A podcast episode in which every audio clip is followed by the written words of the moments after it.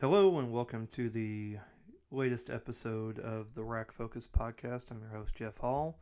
This week we will talk about what I saw this week, which was John Wick Chapter 3 Parabellum. Later we will talk about the speculation of Robert Pattinson taking over as the newest Batman. And then also what is coming out this week May 24th for new releases. All right, let's get into it. So, John Wick Chapter 3 Parabellum. It had an estimated budget of $55 million. And as the time as of the time of this recording, it has topped the weekend box office with a weekend total of $57 million. So it has grossed 2 million more than what it cost. So it's already made a profit yet again in its first weekend. This series has really found a following. When I first saw when I saw the first one, I didn't see it in theaters. I saw it on DVD. Uh, wasn't really I didn't really hear much about it. I don't think the marketing campaign on the first film was as strong as it as it was for the second and third one. Lionsgate has put out as the uh, distributor of this film franchise, and uh, they've I think really found their footing after the success of the first one. The second one did really well also. Uh, before we get really kind of delve into it, I just kind of wanted to bring you know kind of point out a couple of things. When the first John Wick movie came out in 2014, it had a budget of $20 million. It made just in the U.S. alone, it made forty-three million dollars. Worldwide, one hundred and thirty million dollars. So you knew they had a success on their hands. Uh, I'm pretty confident that that's not even including like rentals and uh, you know rentals on iTunes and Redbox and places like that. It's just counting just theater gross.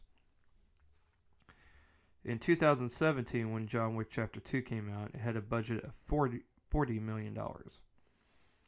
It made in the US $92 million. And worldwide, $158 million.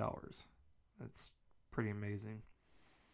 So obviously they're going to keep making these movies because they're making a killing off of them, and that's kind of not really if they rather sh- should, you know, should they, but if it makes money, they're going to. It's just how I mean, it's a business, so that's how businesses you know work. If it makes money, you keep making it.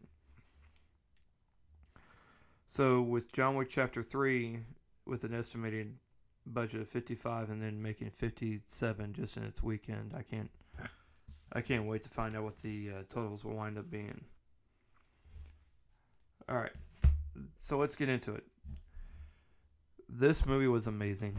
I, I, I mean, I, I watched the first two on DVD just because I just never made it out to the theaters to see the second one. So I did wait till it came out to for rental, and I rented it. And both, and it's just one of those. I just love watching it. I don't even. It's just amazing to watch the choreography that goes into setting up all the action scenes, so that they are flawless, and you can just tell that they practice so much and how meticulous not only the director but also the actors that that do the sequences actually take this. And it really shows there's not one sloppy shot. There's nothing that's a quick edit to where it looks like you're missing something or you can't tell what's going on kind of like it is in some of the Bourne Identity movies which you know could got a little chaotic and it I guess was just I don't know if it was an editor's choice or a director's choice. It just made it hard to see what the action was going on. This movie does not do that. John Wick the this film, the third one, is the best way I can describe it is it's a it's kind of like a symphony of chaos. That's the best way I can really put it. It's just everything it hits every note everything is just like a dance, but with gunfire. It's kind of weird to kind of picture that in your head, but once you see the film, you will completely understand what I'm talking about. Every every martial arts move, every knife throw, it's just it's just seamless. It's you could tell they just rehearsed it, rehearsed it, rehearsed it, and if either the director or if Keanu Reeves did not like how it went, you could tell they redid it again, and it just shows the choreography is just amazing. I just can't get over, and you could tell that there are you could tell where the edits are from when they cut from one shot to from a close up to a different from to a more uh, medium three, which would just be your standard kind of wide range shot. And you can see it there, but it just looks so flawless. It's just it's beautifully edited. Uh, the director did an amazing job pointing out the shots and and filming them to where it just just looked beautiful and just yeah. It, it, not to mention the amount of practice that Keanu Reeves went into went or had to take in order to be able to handle each weapon. And I've never seen someone speed load a shotgun as fast as he did in this movie. I just I've never seen that. It's just it blew my mind watching him do that.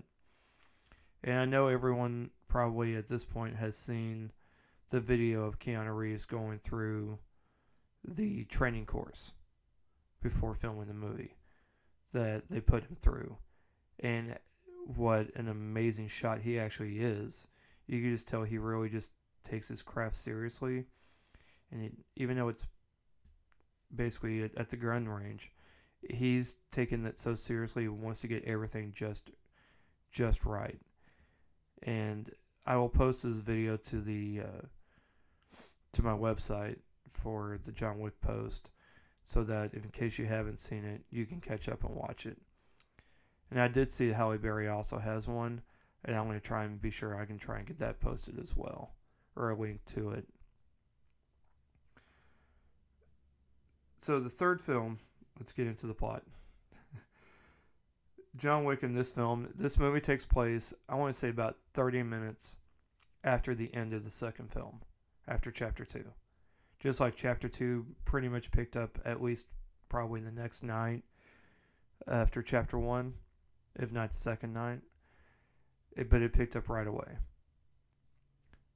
There was no, I mean, it's the beauty of this franchise is that everything takes place shortly after the previous film. It's not a separate storyline, it's a continuation, hence the chapter part of it, which I absolutely love. So, chapter 3 takes place probably 30 minutes after the end of chapter 2. If you haven't seen the previous two John Wicks, I would recommend watching those first, obviously. Not saying you couldn't watch the third one and enjoy it. I'm just saying you'll have a much further, no- better knowledge of what is going on. Plus, uh, the part I'm about to get into will make more sense. Not necessarily spoilers, just more knowledge. So, in the beginning of the third film, or the end of the second film, he kills someone in the in the Continental Hotel, which is where all the assassins stay, and the one rule is no killing inside the Continental Hotel. John Wick broke that rule at the end of the second film, and thus he became what's called excommunicado, which basically he's banished more or less from the hotel. They then put a price on his head, and Winston, played by the great Ian McShane, from what most people know from Deadwood. Basically told him, I'm giving you one hour and I can't do anything more for you. So John Wick's having to leave and he's on the run. So this movie takes place with John Wick on the run. And he he has a 14 million dollar price bounty on his head he's a target of hitmen and hitwomen everywhere, and he's having to find some sort of safe haven. He's not able to. He's unfortunately having a hard time because everybody gets the when the time runs out. Everybody gets essentially like a text message notification notifying of the mark on his head. and everybody wants to try and get in on killing him. So it goes from, so it shows him being chased by various different hitmen in New York City, and the various uh, fight sequences are just each one. Just one of them would just be amazing. You'd just be thankful for that you were able to watch it, but the, but they show but they go from one just to another without you feeling exhausted. Like, okay, I need a break. Can we have some downtime from the fighting? No, you're you're all in. You're good to go. It's it's basically what everything you want out of this film. It's not. It doesn't move as slow as the second as the second one did for me. Second one felt a little bit. Kind of paced a little bit slower. This one did not have that sort of issue. It paced just perfectly. It it was highly entertaining. There's a scene where he's being chased and there's a group of men that chase him into what looks like a warehouse of some sort of like antique uh, Asian culture uh, artifacts, and with like cases of various different sized knives next to statues and everything. And he gets thrown around and breaks the cases and they start throwing. They they essentially have a a knife fight. Some parts of it you kind of laugh because they are kind of comedic in nature. But don't get me wrong, this movie still is very much John Wick, so it's very like, oh my god, I can't believe they just did that. I was like, oh wow, that had to hurt, or that's you know pretty violent. But it's pretty much what you're expecting. It's it just flows beautifully as I stated earlier, Halle Berry is also in this. It, she doesn't play necessarily a love interest, but she plays an important role in the film in helping him. She also has, because we know John Wick loves dogs, hence the whole purpose of the first movie and the drive of the first movie. She has two German Shepherds. There's an entire fight scene involving the two German Shepherds and her and John Wick against a group of bad guys, essentially. And from the uh, research I was able to, you know, what little research I was able to find on this, I found that Halle Berry actually served as a dog trainer on this film.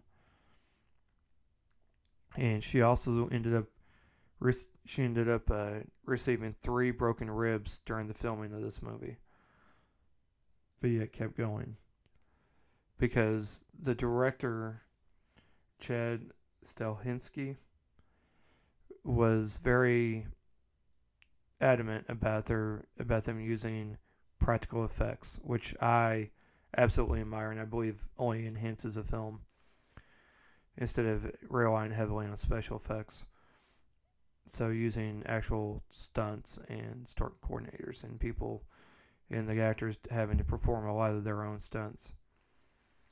And I think that really just adds more to the film. Most people probably won't see it as much, but I think if you were to watch this, you'll be like, wow, no, they definitely did that. Much like how Tom Cruise uh, did that bike chase scene in Mission Impossible Fallout. If if you've watched that, and you know that he did that, and he also flew the helicopter, it just makes it just adds to how much more amazing that film is as well. So such like in that film, when the when you have not only Keanu Reeves doing all his own stunts, or a lot of his own stunts, and Halle Berry also doing a lot of her own stunts, it just adds more to the action. It gets Im- immerses you more into the film, and just makes you more appreciative of how well this of how well made this movie is. So, through various stops, John John Wick tries to more or less try and figure out how he can get back in the good graces of the high chair, and how he can not be essentially hunted down, because he's wanting to live, not necessarily for him, but for his wife, even though she has passed he wants to live for her. And so he's trying to find a way to do that. and ends up having to make a sacrifice of his own in order to try and get back in their good graces. The I guess main villain in the film is Mark Dacascos, who's a very well-known action star. He's been in some great movies and done some amazing martial arts. He's actually pretty funny in this movie. He's not only the villain, but he's also the comic relief of sorts. It's very interesting. It's not it's not comic relief in like the traditional way or even untraditional. He's not the comic relief like a Deadpool kind of funny. It's just there to add some levity. They put some good humor into his character where he's not completely hated, but you can also tell. Well, he's kind of funny, but he's still pretty much a psycho. So there's something you know screws loose in that one. Uh, Laurence Fishburne, of course, reprises his role as the Bowery King, and one of my one of my favorite. It's not a cameo. It's just one of my favorite new characters. There we go. Is the actor Jason Mantzoukas, who I know from, and maybe you do too, from the podcast How Did This Get Made. He's also was on the TV show The League. He played Rafi and he just plays the his legit character's name is the TikTok guy, because he just mainly because he tells John Wick TikTok, Mister Wick TikTok, but he works with Laurence Fishburne, Laurence Fishburne in the Bowery,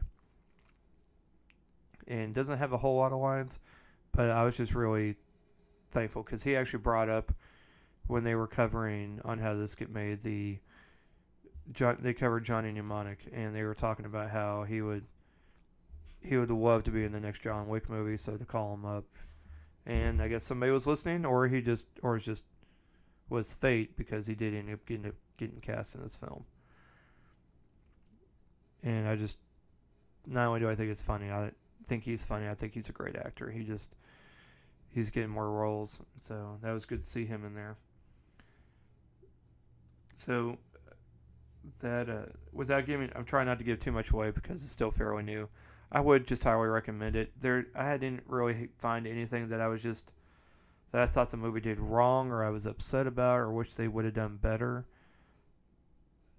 I mean, it, it's the longest of the three movies at, uh, I believe, two, about two hours, 20 minutes, give or take, somewhere around there. It could probably use about 10, 15 minutes cut out, maybe. Uh, uh, but that's more nitpicking than anything. There's, but it was very well acted as, you know, and they obviously set it up for another John Wick movie. Because the movies, because like I said, these movies are making money, so they're. Pro- I bet they make at least one more. I don't know if they make any more than that, or they might go all Fast and Furious and make.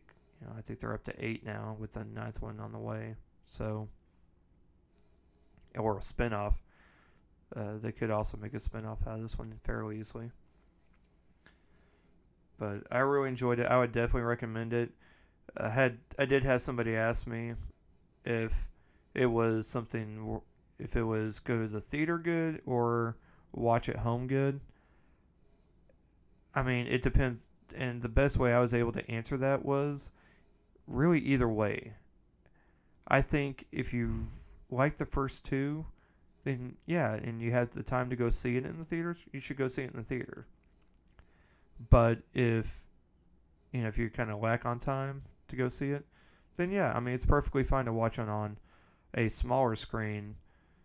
But I would definitely, if you really enjoy these kind of movie, enjoyed this franchise, I would definitely go out and see it for sure. Okay, the next thing I want to talk about is the speculation. They want to say announcements, but it's not announced. It's it hasn't been officially announced. But the speculation of Robert Pattinson becoming the next Batman for Matt Reeves' The Batman movie. When I first saw it, I agreed and did not want. I think my exact response was no. No, no. Our Batman does not sparkle. It does not shimmer. It doesn't do any of those things we need to find somebody else. However, that is unfair to him because I'm pretty sure I think I had the same reaction when Heath Ledger got cast as the Joker. I was like the guy from 10 Things I Hate About You. I don't feel confident about that. And then what happens? He receives a Academy Award, albeit posthumously, but he wins Best Supporting Actor. So I think the from most people, the initial reaction is going to be no and terrible, and I think I even saw it somewhere. Someone for I don't know why people think petitions actually work when it comes to movies, but they actually petitioned to go ahead and have him not be Batman for, which is just ridiculous. I get I love I love when people love movies so much, but there are times I do believe it kind of borders on ridiculous. So before we decide to go ahead and make judgments on whether or not Robert Pattinson will make a good Batman or not, let's kind of look at his filmography for just a minute. And I'm not going to get into the entire 39 films he has credited. But what I do want to talk about, or 33, excuse me, 33 films he has credited with the ones that he also has upcoming. I just want to talk about at least three that I think we ought to probably consider before we rush to judgment. Plus, we probably I should see what he can bring to it. And I think he could bring a wide range. I know a lot of people didn't like Ben Affleck as Batman. I didn't have a problem with that. I actually liked him. I thought he played the good. He played the best older Batman he could play with the material he was given. Because I'll be the first one to say Justice League was not good. Batman versus Superman was not good. But that, I don't believe, falls on him. I believe that falls on the director, and I definitely believe it falls on the screenwriting. It's certain at some point we have to look further than just the actor was bad. You have to look at the materials they're given. Because let's face it, actors are only as good as the material that's being given to them, and the directors that are, and the directors that guide them.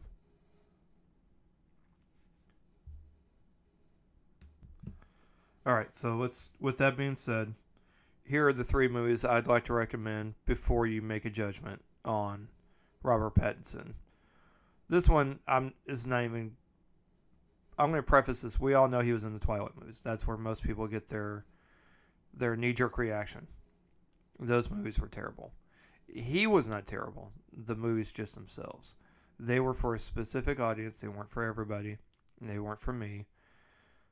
But I understand why people like those movies. I guess because we all have our types of movies we like. He was also Cedric Diggory in the Harry Potter and Goblet of Fire. He's a Hufflepuff, or was a Hufflepuff in the movie. I too am a Hufflepuff, so I'm also to probably defend that a little bit. However, the three movies I want to recommend that you look at before making a judgment. It, the first one came out in 2013. It's called Cosmopolis. It stars Robert Pattinson, and it's directed by David Cronenberg. You can find it on if you have Amazon Prime. You can find it on there to watch. I would definitely look at that. So basically, the movie's basically what the movie's about. While Robert Pattinson's character is riding across Manhattan in a stretch limo in order to get a haircut, a 28 billion 28 year old billionaire asset manager's day devolves into an odyssey with a cast of characters that start to tear his world apart. So basically, he plays Bruce Wayne. And then has to. He's basically gets involved with other characters that I guess more or less probably make him try and look, I guess, try and remember who he is as a person, not as a billionaire. So he's already got the Bruce Wayne going on. He knows how to play Bruce Wayne. Not that that takes a whole lot. but I would suggest watching it. It also stars Juliette Binoche, uh, Paul Giamatti, Kevin Durand, just to name a few people that are in the movie. The next one is The Rover. It's an Australian film. It's came out in 2014. It starred Robert Pattinson and Guy Pearce and Scoot McNairy. It was directed by David Michôd. So the movie The Rover takes place 10 years after a global economic collapse. A hardened loner pursues the men who stole his only possession, his car. Along the way, he captures one of the thieves' brother, and the duo form an uneasy bond during the dangerous journey. This movie is kind of it's a little dark. It's I mean it's it's apocalyptic, so it's it's very it's dark in that sense. But when he's paired with Guy Pearce, with an actor like Guy Pearce, Robert Pattinson, you could tell really kind of soaked it in, soaked the role in. He was really good. I was actually really surprised at how good he was in this film. I really enjoyed his performance, and I really enjoyed this movie. It's definitely a different kind of movie. Again, you can find this movie on Netflix right now. I would definitely recommend watching that.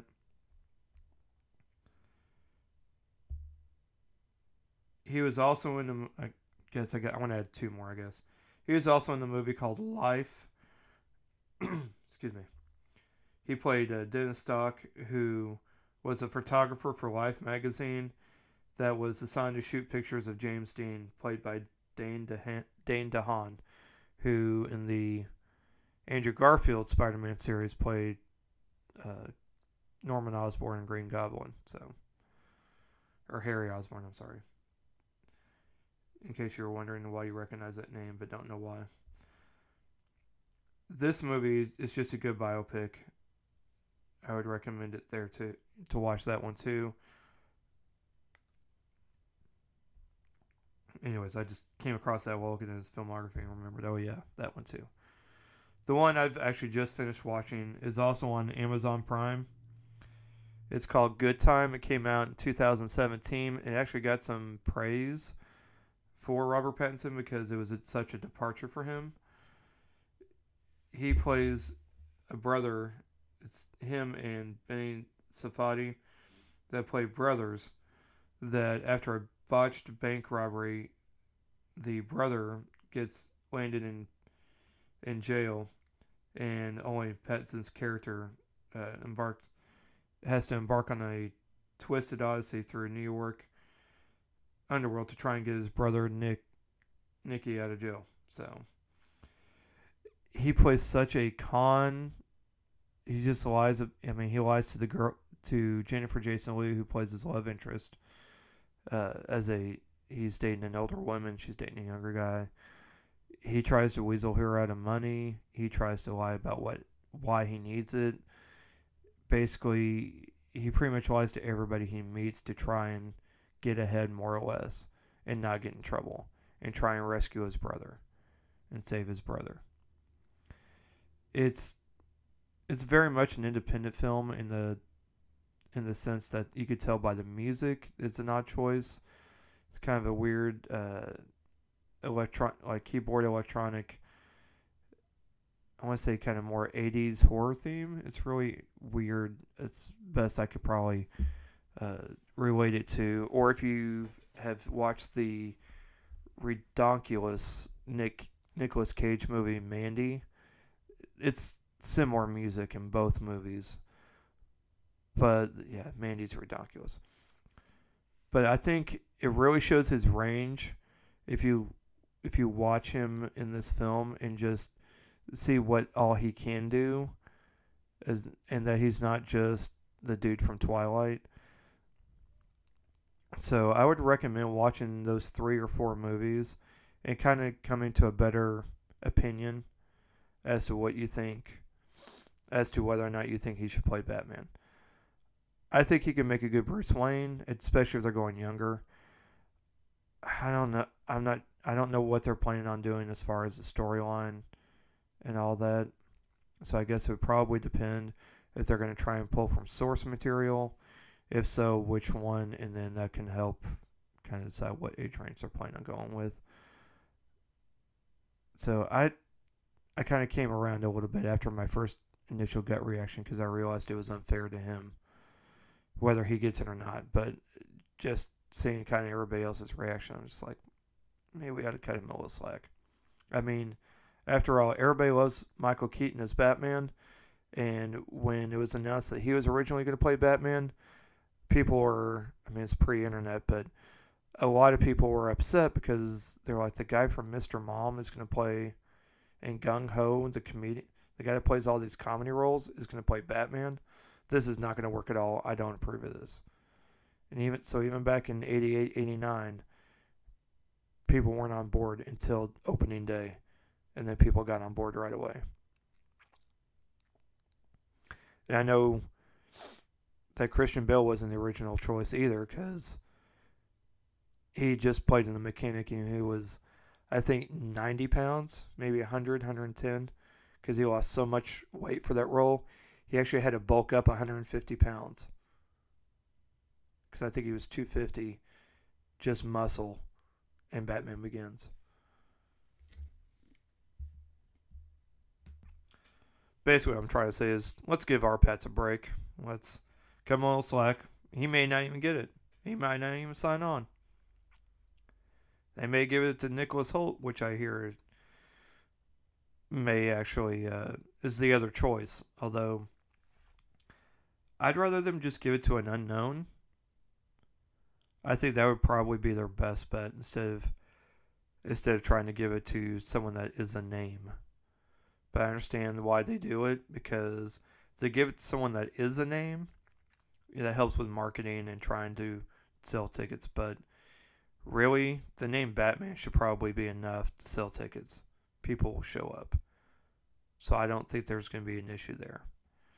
That's just me. All right, let's move on. Lastly, we'll wrap this up with this. Coming out this Friday, May 24th, we're going to have them. We have these three movies coming out. We have Aladdin, the live action film Disney film that absolutely nobody asked for. And yeah, if you've seen the trailer, you know that you you know that you probably are either going to see it because you have kids like myself. I will probably be taking my daughter who's four and a half, does dance, and in fact her dance song is Friend Like Me. I'm pretty much going to be going to this movie. I have no interest in seeing this movie. I don't think it'll be good. I do not think Will Smith was the right choice. I mean, it's a movie that takes place in the Middle East. We couldn't find one Middle East actor to take the role of the genie. I don't know.